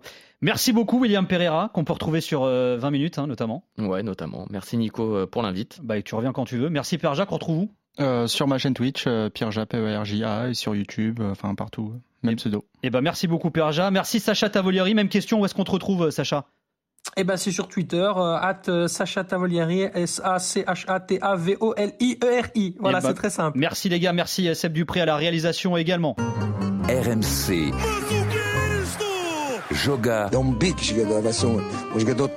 La découverte. Et nous partons à la découverte de Roberto Martinez. Alors c'est bien hein, d'en faire des euh, débats, mais Joga vous propose de faire mieux connaissance avec le nouveau sélectionneur du Portugal. Et qui de mieux pour en parler que son biographe belge, Benoît Delauteur, patron des sports de la RTBF et auteur du livre Roberto Martinez, portrait et confession d'un entraîneur d'exception aux éditions Ken. Salut Benoît, merci d'être avec nous. Salut Nicolas, avec, avec plaisir. Voilà, alors livre qui est dispo, euh, vous pouvez le trouver notamment sur Amazon. Hein. Euh, moi c'est comme ça que j'ai fait. Hein. c'est ça. Voilà. On dit, on dit édition Ken ou Ken librairie. Kenes. Kenes, voilà, tu vois, ça commence bien. Voilà, c'est une, maison d'édition très active euh, dans le sport, euh, basée en Belgique, mais pas seulement. Alors, on apprend plein de choses euh, dans ton bouquin. Je voudrais commencer par le titre, Benoît. Tu as titré Entraîneur d'exception. En quoi, pourquoi Roberto Martinez est un entraîneur d'exception, Benoît? Alors d'abord pour ce qu'il a fait en Belgique, parce que voilà, il faut remettre les choses un peu dans leur contexte. Je sais qu'il y a eu un peu un trompe-l'œil parce que la Belgique a été longtemps numéro un au classement FIFA, mais on n'est pas une grande nation du foot. Et ce qu'il a fait avec la Belgique, ça reste remarquable. Et statistiquement, c'est le meilleur sélectionneur de l'histoire du football belge. Donc à ce titre-là, il est certainement exceptionnel. Euh, L'autre point qui pour moi est, est remarquable et qu'il sort un peu du lot, c'est sa vraie vision. Je veux dire, il a une vision, il a une vision cohérente avec des qualités et des défauts, hein, comme, comme tout coach, mais il est cohérent et il met le jeu en avant. Et en ça, je trouve euh, qu'il a un profil et une histoire assez remarquable. Alors Benoît, est-ce que tu as été étonné de le voir sélectionneur euh, du Portugal? Alors, pour être honnête, oui et non. Euh, oui, parce qu'en fait, il chope quand même une belle promotion. il sort de d'un règne avec la Belgique qui est une équipe vieillissante. Il a raté, comme les Diables Rouges l'ont raté, la dernière Coupe du Monde. Euh, ça reste un échec malgré des circonstances euh, euh, atténuantes, mais ça reste un échec. Et il prend une promotion parce que clairement, le potentiel du Portugal aujourd'hui est bien supérieur à celui de la Belgique. Donc, en ce sens-là, oui, c'est un petit peu surprenant. Là où j'ai pas du tout été étonné, c'est qu'il ait réussi à convaincre en fait les dirigeants portugais, parce que c'est quelqu'un qui a l'œil, qui sait très bien détecter les problèmes et des solutions. Et sans doute qu'il a dû analyser euh, vraiment de manière très très fine et détaillée tout ce qui n'a pas fonctionné pour le Portugal lors de cette Coupe du Monde, en proposant des solutions. Et c'est comme ça qu'il a convaincu les dirigeants portugais. Et comme il est très très bon pour convaincre les gens, à ce titre-là, non, moi je suis pas surpris qu'il ait réussi à prendre ce job. Alors Benoît Delauteur, tu es le boss euh, de, des sports de la RTBF. Au nom des Belges, est-ce que vous êtes triste de le voir, de l'avoir vu, de le voir partir, euh, Roberto Martinez? Alors en Belgique, il y a, on est 11 millions, et il y a 11 millions de sélectionneurs. C'est un peu partout pareil. Euh, on est 11 millions au Portugal aussi. Voilà, ben ça tombe bien. Il, fera de nouveau face à 11 millions de sélectionneurs, peut-être un peu plus féroces au Portugal. Mais clairement, il n'avait plus l'opinion publique avec lui. Donc personne n'est triste vraiment de le voir partir. Alors il y, a eu des critiques euh, qui ont joué l'homme qui ont été un peu trop agressifs. Il y a des critiques qui sont légitimes sur le jeu, mais clairement il était en fin de cycle. Euh, les joueurs l'ont senti et lui-même l'a senti. Et c'est pour ça euh, qu'il n'a pas prolongé, parce qu'il aurait pu prolonger, hein, c'était le souhait de la fédération belge. Avant le tournoi, c'était possible de, signer un nouveau contrat. Il ne l'a pas fait parce qu'il sentait qu'il était en fin de cycle. Et il sentait aussi qu'il avait moins l'opinion publique derrière lui. Euh, il faut bien préciser que ce n'est pas une démission, qu'il n'a pas été viré, c'est simplement non prolongation. Et on s'attendait à ce départ depuis assez longtemps finalement. Donc euh, euh, c'était pas une surprise. Et Mais non, les Belges n'ont pas été vraiment tristes de le voir partir. Alors Benoît, tu vas nous faire découvrir Roberto Martinez, nous raconter son parcours, celui du joueur d'abord que peu connaissent et pour cause, bah, il n'était pas très connu. Se llama Roberto Martínez y es de Balaguer, Lleida. Vine eh, con, con eh, Jesús Seba y Isidro Díaz, que es eh, cuando empezamos nuestra andadura en el fútbol inglés, eh, la, los primeros españoles que usamos la ley Bosman. Alors, euh, c'est un extrait issu d'un reportage diffusé par Canal Plus Espagne en, en 2006. Martinez explique qu'il fait partie des premiers Espagnols partis au Royaume-Uni grâce à l'arrêt Bosman. Mais alors, Benoît, c'est pas en première ligue, hein. c'est dans les divisions inférieures hein, qui, qui s'exile à l'époque. Hein. Oui, et c'est ce qui marquera en fait euh, la particularité principale de sa carrière de joueur, c'est qu'il a été un des premiers étrangers à débarquer euh, dans le football anglais, euh, parce que jeune, voilà, très vite, comme, comme beaucoup d'Espagnols, beaucoup de Catalans, il adore le Barça, il rêve de, de devenir pro, mais à mon avis, jeune, il peut jamais s'imaginer ce qui va suivre. Et, son parcours, enfin son début de parcours en fait jeune en Espagne, il est assez commun. Il est, il rentre dans le centre de formation de Saragosse. Puis il, il, pointe le nez à la porte de l'équipe première, mais il est un peu trop juste. Il revient en division inférieure. Il fera qu'un match hein, avec Saragosse hein, d'ailleurs. Voilà, c'est ça, c'est ça. Euh, profitant d'une blessure de Diego Simeone, et euh, mais mais en fait il est il est trop juste. C'est un joueur qui est qui est moyen, donc il, il revient dans, dans, sa ville natale en Espagne en, en Détroit, et c'est là qu'il y a un, un, coup du sort. Il est repéré euh, par un, un scout de, de, de Wigan euh, alors, c'est très étrange qu'un scout de, de, de, D4 anglaise vienne faire son marché en Espagne, mais c'est parce que, alors, en fait, dans le foot anglais, euh, il faut quoi? Il faut, il faut des joueurs, euh, il faut des buteurs, il faut des, des joueurs qui, voilà, des armoires à glace, mais les bons joueurs coûtent assez cher. Et donc, il va voir en Espagne, il repère trois Espagnols, dont Roberto Martinez. Et voilà, Martinez arrive à Wigan et il fera finalement toute sa carrière dans la division inférieure anglaise. Mais pour lui, ça sera une vraie expérience assez, euh, assez enrichissante. Et, et, au début, il fait des grands yeux. Hein. C'est un foot de boucher. C'est le foot anglais des années 90. Et lui arrive avec une vision du jeu déjà euh, très léchée. Il aime, il aime le beau jeu. Il, a, il, a, il aime le Barça. Hein. Donc, euh, euh il y a un vrai choc des cultures. Euh, mais il s'adapte et ça, va l'enrichir en fait. D'ailleurs, pour parler du joueur un petit peu, tu, le décris hein, dans, ton livre, mais c'était un joueur plutôt élégant, un milieu box-to-box, on va dire milieu def 8 euh, un petit peu. Euh, ce qui est intéressant dans son parcours aussi, et ça tu le racontes également, c'est que il, fait autre chose déjà à l'époque quand il est en Espagne avant même de partir en Angleterre. Il a une formation de kiné par exemple qu'il a passé quand il était jeune, quand il était joueur à Balaguer dans les divisions inférieures espagnoles. Oui, tout à fait. Il s'intéresse à d'autres choses. C'est quelqu'un de, curieux. Euh, il a aussi eu plus tard son, diplôme en, business management, ce qui va aussi influen, influencer sa vision euh, managériale. Euh, et c'est aussi un dingue de sport. Moi, j'ai eu la chance de voir avec lui un match amical de basket Belgique-Espagne. Et son analyse, notamment du langage corporel des joueurs et de la tactique en basket, elle est remarquable, il a l'œil, il est passionné de sport, il s'influence aussi, il est, assez influencé par euh, des, des, des, méthodes d'autres sports, notamment même du cyclisme, hein. il a appris ça en, Belgique, mais au final c'est toujours sa passion du foot qui revient avant tout euh, au centre. Alors Martinez dira que c'est à partir de cette première expérience à l'étranger, en Royaume-Uni, qu'il va comprendre l'importance du, je cite, hein, mélange des cultures. C'est une expression qui revient souvent dans ton livre d'ailleurs, Benoît. Oui, tout à fait. Alors ça se passe à deux niveaux. Il y a le niveau footballistique, comme je l'ai expliqué. Euh, c'était un petit peu, c'était deux styles complètement différents, euh, mais c'est pour ça que l'anglais allait le chercher parce qu'il apportait quelque chose de différent. Et puis il y a aussi le niveau culturel. Donc il débarque à Wigan, euh, une ville plutôt euh, grisâtre. Euh, l'hiver, il fait noir très très tôt. Il se retrouve entre espagnols. Euh, les restos sont fermés le soir. Il est, voilà, il, je dirais pas qu'il en déprime, mais c'est difficile de s'adapter au début. Mais ça va l'enrichir. Il y a quelque chose qui le marquera notamment, c'est que euh, lui, on lui a appris jeune à, faire, à prendre soin de son corps, à ne pas faire d'excès.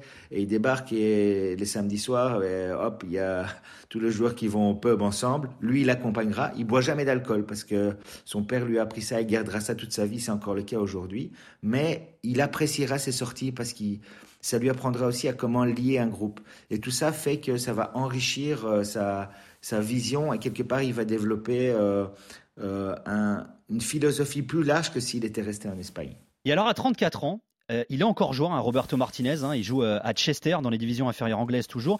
Et il va se retrouver manager de façon assez inattendue finalement.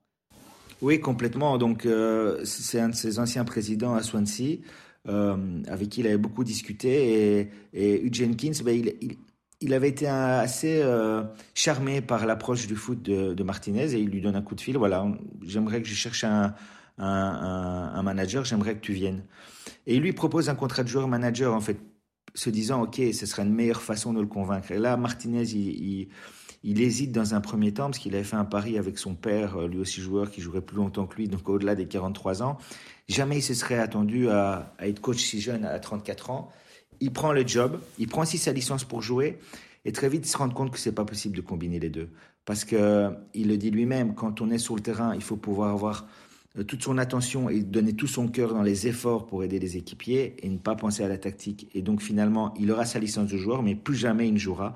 Il va tout de suite euh, euh, switcher et prendre le costume d'entraîneur à 100%. Et alors ce qui est fou, c'est qu'à peine démarre-t-il comme entraîneur, il est en Ligue 1 hein, avec Swansea en, Détroit euh, anglaise, et déjà, alors il fait, parler de lui, on parle même de lui à Manchester United.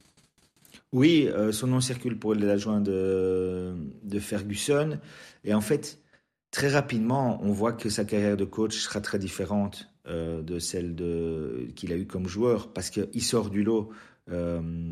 et, au, fil, au fil de sa progression, ben, il sera convoité, il va aller à, Wigan. Euh, là, il gagnera une Coupe d'Angleterre, même si la même année, c'est le grand paradoxe de cette belle année-là dans, dans, dans, sa carrière, ben, il descendra en, D2. Mais donc, il va gravir les gestions jusqu'en Première Ligue. Et euh, jusqu'à aller à Everton, où là aussi, il va, farm, il va charmer euh, le public d'Everton, mais aussi toute la Première Ligue par son, par son football. À un moment, bah, on sait comment les médias peuvent parfois un petit peu exagérer. On parle de lui comme le nouveau Guardiola, mais il y a eu beaucoup de nouveaux Guardiola. Mais euh, évidemment, c'est pas le nouveau Guardiola, mais ça dit à quel point, à un moment, il était très hype. Euh, surtout au moment de signer à Everton en 2013. Et alors, on, avait, on avait touché le sujet tout à l'heure, on disait qu'il avait un, il a un diplôme de kiné qu'il avait passé quand il était encore joueur en Espagne. Euh, il fait parler de lui déjà en Angleterre quand il commence à entraîner à Swansea, parce qu'il est aussi pundit, il est consultant télé euh, en Angleterre sur la Liga espagnole, qui commence à faire parler d'elle d'ailleurs en, Angleterre à l'époque aussi. Oui, oui, parce que voilà, il y a Beckham qui avait signé au Real Madrid, et ça, ça va vraiment aussi contribuer à sa, à sa notoriété, parce que le public va découvrir à quel point euh, c'est quelqu'un qui, qui voit le football, qui voit des choses que le grand public ou même d'autres gens du milieu ne voient pas. Et ça va vraiment euh, contribuer à sa popularité, en fait. Which Maloney takes. And it's in! It's Ben Watson! It's Ben Watson for Wigan Athletic! They've surely won the FA Cup! For Dave Whelan, for Roberto Martinez! With the players yesterday, the first time that they played or they they imagine playing at Wembley when they were little children and you got the family supporting you just to one day arrive here and win the FA Cup. Voilà la fameuse victoire en FA Cup hein, de Roberto Martinez avec Wigan en, 2013. Il n'a pas un énorme palmarès hein, en tant qu'entraîneur. Il, il, a cette FA Cup de 2013, il a une Ligue 1, une D4 anglaise avec Swansea en 2008. Benoît, est-ce que c'est pas un peu léger euh, pour un, un, un poste de sélectionneur du Portugal ce palmarès? Alors, tout dépend, tout dépend de ce qu'on cherche. Euh, si euh, les dirigeants portugais voulaient un entraîneur qui a déjà gagné beaucoup de trophées en étant très pragmatique, sans doute que Martinez n'était pas le bon. J'imagine qu'il y avait, et c'est ce que ce que j'ai lu à gauche et à droite, une envie aussi de, de remettre le jeu au centre et par le jeu d'avoir des résultats, parce qu'évidemment tout le monde veut des résultats. Alors je pense que c'est le bon profil. Et je pense qu'on ne peut pas juger seulement un entraîneur à son palmarès parce que tout dépend du matériel qu'il a eu euh, qu'il a eu en main. Je pense pas que euh, des équipes comme euh, Swansea, Wigan ou Everton étaient, étaient capables de prendre un trophée. Il en a quand même pris un avec Wigan. Est-ce que la Belgique était capable de gagner un trophée? Sans doute que oui, mais je le rappelle, il faut prendre un peu de recul et se dire que ce 11 de la Belgique sur les années, on a eu des joueurs exceptionnels. Euh, mais il y a des postes où la qualité n'est pas la même. Euh, et c'est à ce titre-là que la Belgique n'est pas une grande nation du football. Et à ce titre, il a quand même réussi à faire progresser le football belge. Euh, comme il essayera de faire progresser le football portugais. Mais clairement, les attentes seront plus hautes aussi au Portugal. Donc, encore une fois, le, juge, ce, sera, ce seront les résultats. Alors, c'est vrai qu'entre-temps, il y a eu forcément cette expérience de 6 ans en Belgique. Mais euh, en 2016, quand il débarque à la, à la place de Marc Wilmots en tant que T1, en tant que sélectionneur de, la Belgique, quelles ont été les réactions euh, au pays? Alors elles ont été un peu semblables à ce qu'on peut entendre dans l'opinion publique portugaise aujourd'hui, c'est-à-dire que on était clairement surpris.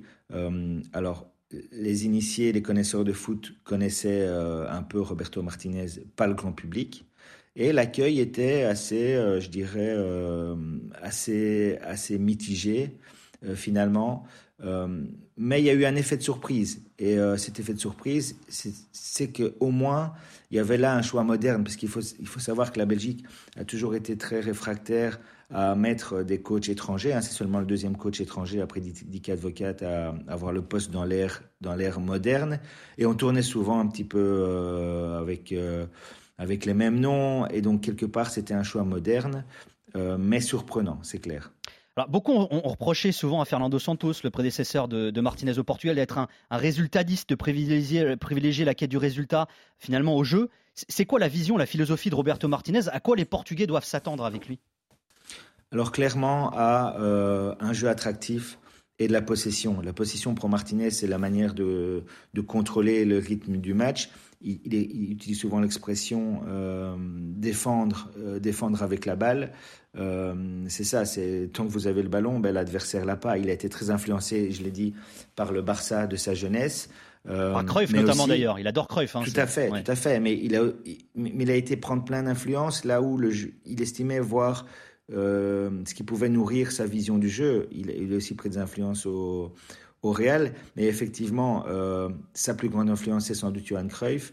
Le destin fait qu'il est devenu ami avec Jordi Cruyff. Il a d'abord été son adversaire dans la série de jeunes, mais il est vraiment devenu son ami euh, à l'époque où Jordi jouait à Manchester, parce que voilà, c'était des, quelque part des latins qui se retrouvaient euh, dans la grisaille britannique. Et donc, encore aujourd'hui, c'est son, son meilleur ami, ce qui lui a fait rencontrer Johan Cruyff. Et ils ont eu des discussions ensemble qui, qui l'ont beaucoup nourri. Donc, c'est vraiment le jeu avant tout. Et aussi, euh, je dirais, le, le, le, souci du détail. Euh, et alors, ce qui fait sa, sa force, c'est qu'il a des plans de base généralement très costauds. Il a été par contre critiqué sur la façon dont il s'adapte euh, au fil des matchs, euh, qui est un des points de reproche qui revient le plus souvent concernant Roberto Martinez. Et ben justement, parce que tu parles, ça parle beaucoup de foot dans ton livre aussi, c'est ça qui est, qui est, qui est, assez, euh, assez, assez cool. il aime dire, il l'a dit dans sa conf de présentation au Portugal, qu'il aime le football moderne, la flexibilité tactique. mais dans les faits, tactiquement, et ça c'est bien raconté dans ton livre aussi, il est plutôt conservateur, non, Roberto Martinez? Alors oui, tout à fait. Et c'est là en fait que sur l'annonce en fait qui avait été postée sur LinkedIn par la fédération belge. Hein, nous on fait pas les choses comme les autres en 2016. Euh, il y avait plusieurs critères dont celui de la flexibilité tactique, parce que c'est un reproche qui avait été fait au sélectionneur précédent, Marc Wilmots. Donc, on voulait un coach flexible tactiquement. Et il se trouve que euh, Martinez s'est vendu comme quelqu'un de très flexible, et dans les faits, ça n'a pas été le cas il est, il est resté très fidèle euh, et même parfois collé à son 3-4, 3-4-2-1. Et à un tel point que, avant ce fameux Belgique-Brésil en 2018, quand il explique aux joueurs qu'il va changer son système, les joueurs sont vraiment incrédules pendant 5, 10, 15 minutes. Ils, se disent, mais coach, on n'a jamais changé de système, on va pas changer de système contre le Brésil. Puis, puis petit à petit, l'idée a fait son chemin et ça a été un coup de génie tactique. Mais il l'a, il a très peu fait. En tout cas, dans la, dans le squelette de son système. Par contre, il y a beaucoup de petites variations qui sont moins perceptibles, je dirais, pour le grand public, mais qui vont faire que la position, la hauteur de position d'un, tel ou tel joueur va varier. Mais sinon, c'est vraiment le 3-4-2-1, euh, c'est sa religion, avec beaucoup d'importance de ces deux joueurs derrière l'attaquant de pointe qui sont les, pocket players, hein, ces deux joueurs de poche, poste occupé souvent par Eden Hazard euh, et Mertens dans un premier temps, et puis parfois Kevin De Bruyne. Et ça, et ses relations aussi avec les ailiers, ça, va être des pions décisifs dans son, dans son schéma qui, il est vrai, euh, a peu changé au fil de ses six ans avec les Diables. Et alors depuis 2018, en plus d'être sélectionneur, hein, il était aussi directeur technique hein, de, la Belgique. Euh, alors tout à l'heure tu le disais, hein, il a plein de facettes. Roberto Martinez, c'était un touche à tout déjà quand il était joueur, mais je sais qu'il a beaucoup œuvré notamment euh, à, ce niveau-là en Belgique, au-delà même de son de son poste de sélectionneur. Tout à fait. Alors, euh, donc après 2018, on s'attendait effectivement à ce qu'il y ait des convoitises des joueurs. On s'attendait moins à ce que le directeur technique parte pour prendre un gros chèque en, Chine. Et donc là, Martinez, il a levé la main en disant, ben moi, ça m'intéresse en fait de coupler ce poste de sélectionneur à un travail de fond avec la, fédération. Et euh, il a fait un travail assez remarquable euh, avec les jeunes notamment. Il a voulu essayer de protéger les jeunes euh, qui, comme dans tous les, pays où il y a des viviers de talent, mais partent très très jeunes à l'étranger et parfois se perdent. Il a voulu euh, hausser la compétitivité des, équipes espoirs qui jouaient entre elles. Maintenant, elles sont avec des, comme dans d'autres pays, elles sont avec des, d'autres, d'autres clubs. Euh, il s'est dit aussi, soyons réalistes, il n'y a pas de style de, de, joueur belge, alors développons plusieurs profils. Et donc, il y a vraiment ce travail de fond qui a été euh, intéressant. Euh, le revers de la médaille, c'est qu'il a pris une influence énorme. Il était directeur technique et sélectionneur, ce qui fait que quelque part, il était son propre patron. Et aujourd'hui, il y a un grand vide.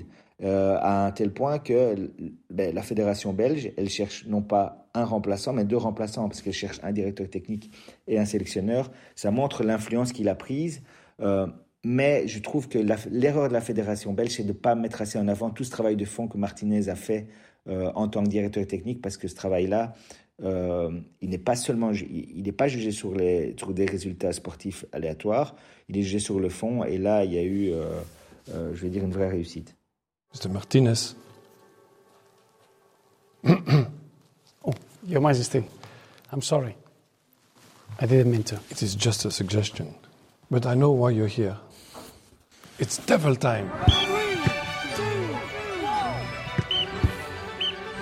Extrait de la campagne de com It's Devil Time réalisé par la Fédé royale belge de foot avant le mondial 2022, mettant en scène le roi Philippe en personne et Roberto Martinez. D'ailleurs, c'est, je trouve c'est une idée de. Hein. C'est, vraiment génial ce qu'ils ont fait à ce niveau-là. On peut pas parler, Benoît de l'auteur de Roberto Martinez sans parler de sa communication. C'est un séducteur, un bon communicant, un beau parleur. Dis même de lui, Miralas, de, de, dans ton bouquin, Benoît. Alors c'est exactement ça. C'est un, un homme charmant. Je veux dire, on peut discuter avec lui. Il est il est souriant, euh, il, est loquace, et il a, en fait deux, attitudes, hein, de, comme il a, euh, il a, enfin, ce sourire, il va toujours le garder, mais alors en conférence de presse, là, il va être extrêmement prudent, euh, parce que sa hantise, en fait, c'est un petit peu l'école anglaise, sa hantise, c'est de, de révéler le moindre détail qui pourrait être utile à l'adversaire. Et donc, il va être prudent, il va, il va répondre à côté des questions, alors au début, c'est très frustrant comme journaliste, surtout qu'on venait d'un Mark Wilmot qui lui était sans même, filtre. Ouais. Ah non, il était sans filtre, il est et, et donc on, on s'est adapté, parfois un peu frustrant, mais dans ces cas-là, euh, c'est aux journalistes suiveurs des Diables Rouges de, de, de, donner leur point de vue plutôt que celui de Martinez parce qu'on sait qu'il va pas dire grand-chose. En revanche, en interview individuelle, euh, alors il va toujours garder euh, cette, cette, cette prudence, mais on pourra aller un peu plus sur le fond.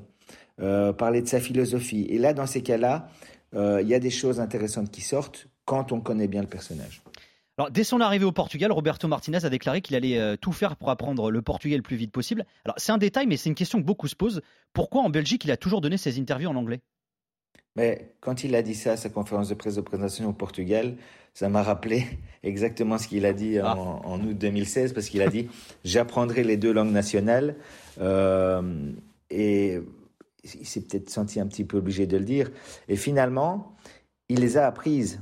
Euh, il les a apprises, mais il les a jamais parlé. Euh, alors, il parle, franchement, il parle très bien français et il comprend très bien le français. Il comprend aussi un petit peu le néerlandais euh, sans le parler euh, vraiment.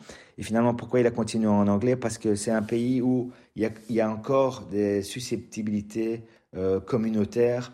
Et donc, pour rester au-dessus du lot, il a continué euh, ses, sorties publiques en anglais. Et moi, je le comprends tout à fait.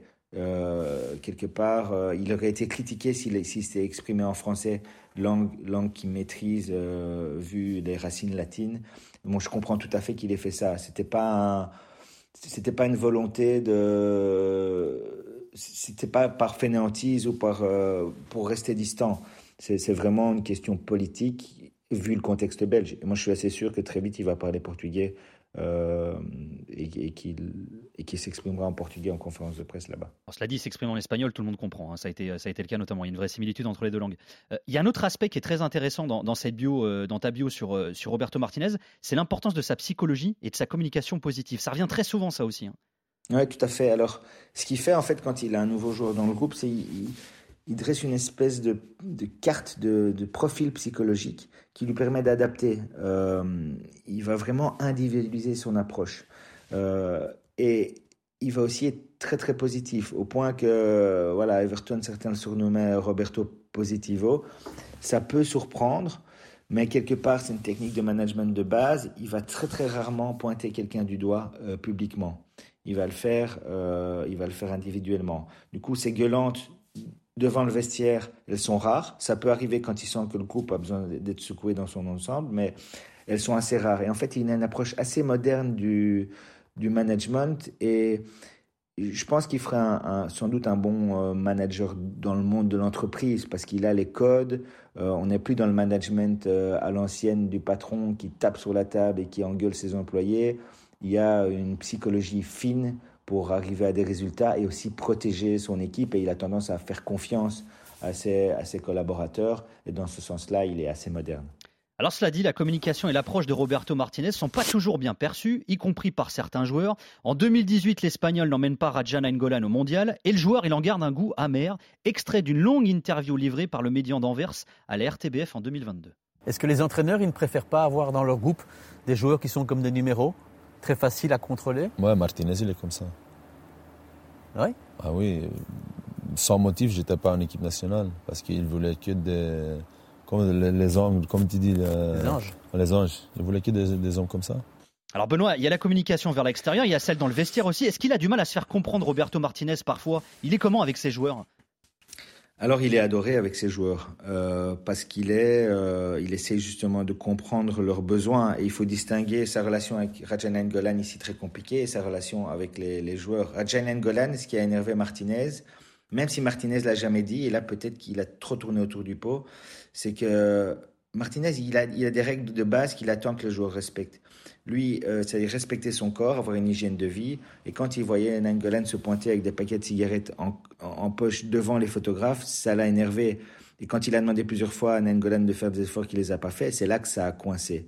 Mais en fait, si on respecte ces règles de base, alors il y a une relation de confiance qui, se noue avec les joueurs et, et franchement, les joueurs l'adorent, euh, malgré les résultats et le mondial raté. Les joueurs étaient tous assez tristes qu'il s'en aille. Il essaye d'être, je dirais, euh, un père euh, moderne, sympa, sévère, proche, mais sans être trop proche. Et, et franchement, il a, du coup une très bonne relation avec les joueurs. Un exemple, par exemple, à donner sur ce qui permettait de faire aux joueurs euh, il donnait souvent des jours de congé en Belgique, parce qu'il dit en Espagne, euh, c'est pas toujours possible d'aller revoir sa famille. Ici, tout à une heure de route. Et donc, c'était vraiment une, une ressource euh, euh, très utile pour les, les, Diables Rouges qui reviennent en Belgique de pouvoir voir leur famille, qui ne voient très peu pendant l'année parce qu'ils sont tous à l'étranger. Et il a joué là-dessus. Et ce qui fait que si on respecte les règles de base, euh, alors il y aura une, certaine latitude pour les joueurs. D'ailleurs, il y a un truc qui revient souvent dans ton livre aussi. Il aime les joueurs intelligents, alors dans leur comportement, mais aussi qui a un vrai QI foot. Il aime bien que les joueurs posent des questions à l'entraînement, etc. On en revient à ce qu'on disait initialement, mais finalement, il cherche euh, des êtres humains dans leur ensemble, dans leur complexité, euh, au final, Roberto Martinez. C'est ça. Alors, il va, voilà, il y a différents profils dans un vestiaire. Hein. je pense que de base, il veut pas les, leur mettre trop de choses en tête. Donc, les séances de théorique, les séances théoriques euh, avec les joueurs, c'est euh, les causeries, euh, comme on dit en France, c'est assez court, c'est 7-8 minutes, jamais plus. Par contre, il va faire beaucoup de séances individuelles ou avec des joueurs avec les, les, positions. Et il met aussi des vidéos il met aussi beaucoup de vidéos à disposition et il aime que les joueurs eux-mêmes proactivement viennent voir ces vidéos, euh, viennent poser des questions. Un, exemple évidemment c'est Vincent Compagnie euh, qui lui était très curieux. Il y a d'autres joueurs assez curieux. Un Romelu Lukaku qui mange du foot de matin, midi, soir est aussi quelqu'un de très curieux et donc ça ça explique notamment pourquoi entre Martinez et Lukaku il y a une telle relation euh, forte. C'est parce que ils, ils respirent football tous les deux en fait. Alors Benoît Delotor, tu connais bien Roberto Martinez hein, dans le cadre de tes fonctions en tant que boss de la RTBF, tu l'as rencontré dans, le cadre de cette biographie également. Il va avoir un cas à gérer là dans les médias, c'est le cas Cristiano Ronaldo qui vient de signer en Arabie Saoudite, qui a eu des rapports assez compliqués avec Fernando Santos sur euh, la fin, euh, notamment lors de la Coupe du Monde. Comment tu penses que Roberto Martinez va gérer le cas Cristiano Ronaldo?